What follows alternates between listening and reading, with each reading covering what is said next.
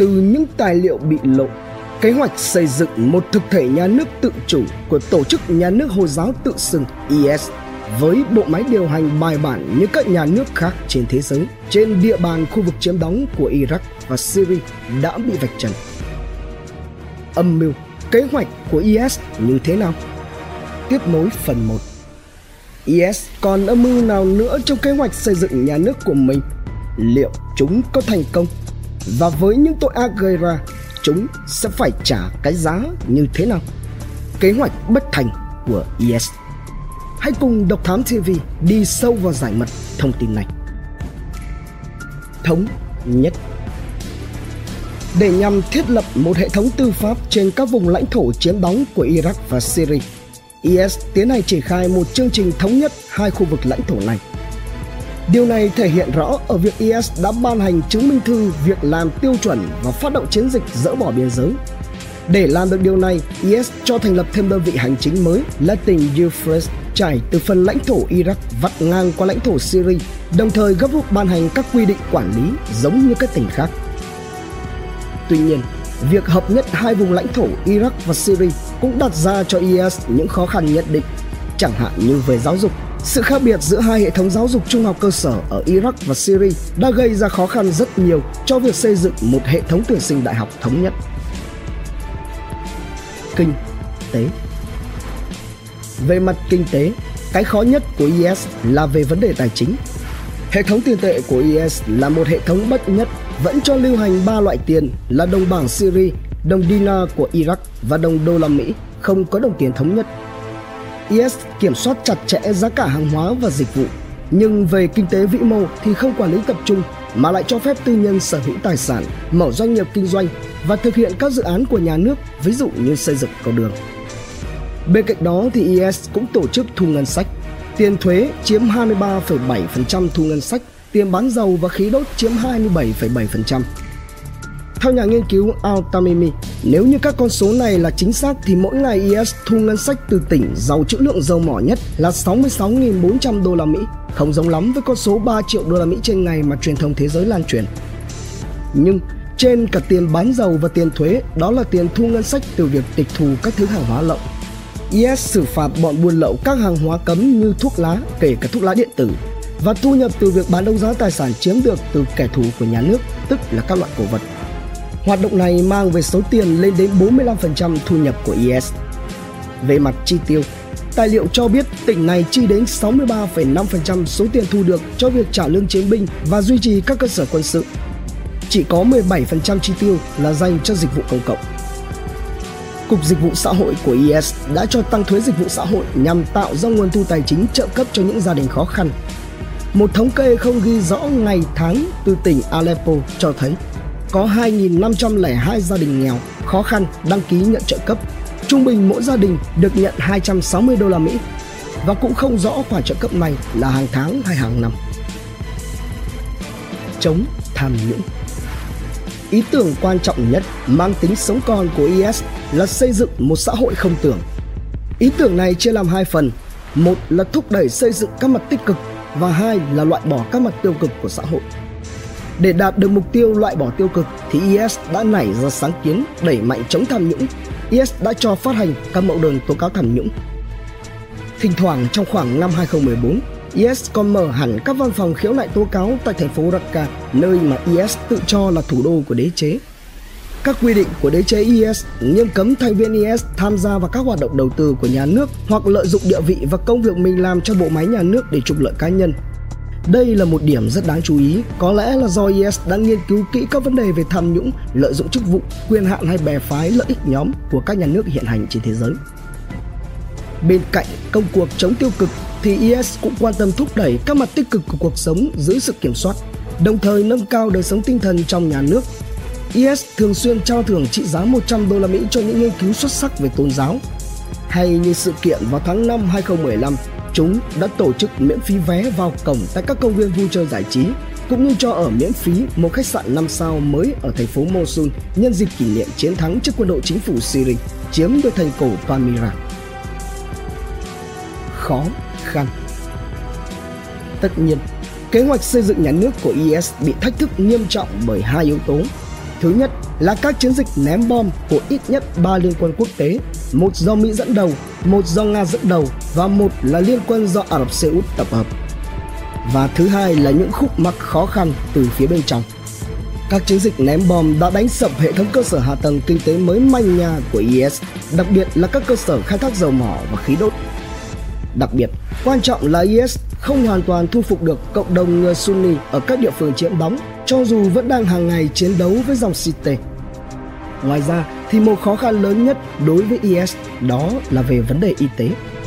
Trong năm 2015, IS đã ban hành một số cảnh báo kêu gọi các bác sĩ quay trở về phục vụ trong vùng chiếm đóng, nếu không thì tài sản của họ có thể bị tịch thu. Hấp hối Ngày 9 tháng 2 năm 2016, các lực lượng Iraq đã tái chiếm Ramadi sau nhiều tháng chiến đấu với một chi phí khổng lồ. Hàng trăm công trình bị phá hủy khiến cho hầu như toàn bộ cư dân phải rời bỏ thành phố. Thừa thắng sông lên, ngày 26 tháng 6, thành phố Fallujah được giải phóng sau 5 tuần chiến đấu. Tuy nhiên, IS nhất quyết không chịu tỏ ra lép vế và quyết định thực hiện một âm mưu tàn độc. Ngày 3 tháng 7 2016, IS đã thực hiện vụ tấn công bằng bom xe quyết tử bên ngoài trung tâm mua sắm ở Baghdad, làm thiệt mạng gần 300 người. Đây là cuộc tấn công gây thương vong lớn nhất ở Iraq kể từ năm 2003. Những nỗi đau mà IS để lại quả thực khó có thể kể hết. Ngày 17 tháng 10 năm 2016, Thủ tướng Iraq Haider al-Abadi đã thông báo khởi động chiến dịch giải phóng Mosul. Và rồi những nỗ lực của chiến dịch này đã có kết quả Ngày 24 tháng 1, 2017, Thủ tướng Iraq al-Abadi tuyên bố khu vực Đông Mosul được giải phóng hoàn toàn. Liên tiếp và dồn dập các hướng tấn công nhằm vào IS thì cuối cùng ngày 18 tháng 6 2017, các lực lượng Iraq tiến hành trận đánh tại thành phố cổ Mosul, thành trì cuối cùng của IS. Để đáp trả lại các lực lượng Iraq, ngày 21 tháng 6, theo các quan chức của Iraq và liên quân, IS đã phá hủy thánh đường Hồi giáo Al-Nuri, biểu tượng của Mosul và tháp nghiêng có từ thế kỷ thứ 12.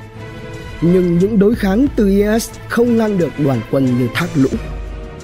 Ngày 10 tháng 7 2017, Thủ tướng Iraq tuyên bố chiến thắng trước IS tại Mosul và chấm dứt nhà nước tự xưng của chúng tại Iraq. Tại chiến trường Syria, ngày 5 tháng 11 năm 2016, lực lượng dân chủ Syria SDF do người Kurd dẫn đầu do Mỹ hậu thuẫn tiến hành chiến dịch Euphrates Graph. Chiến dịch đầu tiên trong năm chiến dịch nhằm tái chiếm Raqqa, bắt đầu bằng việc bao vây thành phố này. Các chiến binh thiện chiến của SDF cùng với các cố vấn Mỹ được đưa đến chiếm giữ đập nước chiến lược Tapua bằng chiến dịch không vận vào ngày 10 tháng 5 2017 sau nhiều tuần chiến đấu. Việc chiếm giữ đập Tapua đã tạo điều kiện cho việc tiến đến Raqqa chỉ cách con đập chiến lược Tapka khoảng 40 km. Từ đây, SDF bắt đầu tổ chức tấn công vào Raqqa từ ba phía với sự yểm trợ của các cuộc không kích của liên quân do Mỹ dẫn đầu vào ngày 6 tháng 6 2017.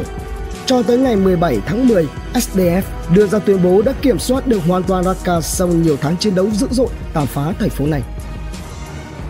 Cũng tại Syria, từ tháng 9 đến tháng 12 năm 2017, lực lượng chính phủ Syria được sự hậu thuẫn của lực lượng không quân Nga và các lực lượng Iran đã giành lại được lãnh thổ của IS. Ở bờ tây sông Euphrates, chiếm giữ được các thành phố Deir el-Jor, và Balkaman ở biên giới với Iraq. Sụp đổ Trong bối cảnh tổ chức ngày càng suy yếu, ngày 23 tháng 8 năm 2018, thủ lĩnh tối cao của IS al-Baghdadi tái xuất hiện trong một đoạn video được phát tán bởi đội truyền thông của IS kêu gọi các phân tử IS tiếp tục ủng hộ tổ chức và duy trì kháng cự sẵn sàng để đế chế hồi sinh.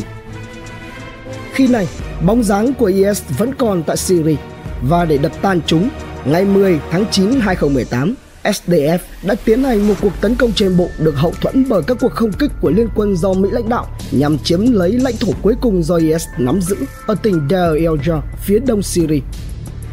Bị lực lượng do Mỹ hậu thuẫn dồn vào khu vực Baghut, Syria các chiến binh IS cuối cùng đã nỗ lực phòng thủ khốc liệt và chống cự trong nhiều tháng. Khi này, gia đình của các binh sĩ IS đã bỏ trốn thoát thân. Hàng chục nghìn phụ nữ là vợ của các binh sĩ trong bộ đồ Hồi giáo màu đen bắt đầu tràn vào sa mạc. Vừa đi, một số người trong số họ vừa hô vang khẩu hiệu của IS và sẵn sàng hung hăng ném cát vào bất cứ ai tiếp cận kể cả là các phóng viên. Tại khu vực kiểm soát cuối cùng, các chiến binh IS đã kích nổ trong xe và ném chất nổ từ máy bay không người lái. Vào ban đêm, những kẻ đánh bom quyết tử lén tấn công khu vực trại của liên minh do Mỹ hậu thuẫn. Cuối cùng, sau nhiều tháng cầm cự, IS đã bị đánh bại tại khu vực kiểm soát cuối cùng. Ngày 23 tháng 9 năm 2019, SDF tuyên bố hoàn toàn nắm giữ Lambagos và kết thúc lãnh thổ Vương quốc Hồi giáo của Tổ chức Nhà nước Hồi giáo tự xưng IS. Khi ngôi làng cuối cùng do tổ chức tàn bạo này nắm giữ đã bị chiếm lại, xóa bỏ nền thần quyền quân phiệt kéo dài 2 năm tại hai quốc gia Iraq và Syria. Nhóm khủng bố đã mất đi mô hình nhà nước Hồi giáo toàn cầu như âm mưu ban đầu đưa ra nhằm chiêu mộ binh sĩ và hàng chục nghìn máy bay chiến đấu từ khắp nơi trên thế giới với mục đích tạo ra cơn ác mộng cho nhiều quốc gia. Ngày 27 tháng 10, 2019, Tổng thống Mỹ khi đó là ông Donald Trump đã xác nhận thủ lĩnh tối cao của tổ chức nhà nước Hồi giáo tự xưng IS Abu Bakr al-Baghdadi đã bị tiêu diệt trong cuộc đột kích của quân đội Mỹ vào tỉnh Idlib, khu vực Tây Bắc Syria. Trân trọng cảm ơn quý khán thính giả đã theo dõi, subscribe, ấn chuông đăng ký để cập nhật những video mới nhất, like, share, chia sẻ tới nhiều người hơn. Comment những suy nghĩ, ý kiến, bình luận của bạn hay những gợi ý, đóng góp để chúng tôi được hoàn thiện hơn. Độc Thám TV, hai ngày một số vào lúc 21 giờ. Nguồn tham khảo và tổng hợp An ninh thế giới, Nhân dân điện tử, Media Week, Business Insider, The Guardian, The New York Times cùng nhiều nguồn khác từ Internet. Độc Thám TV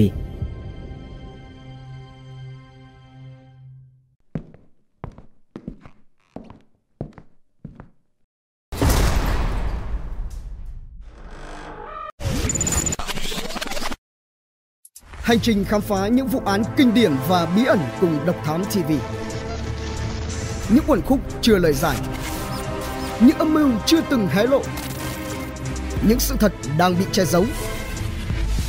Tất cả sẽ có tại Độc Thám TV.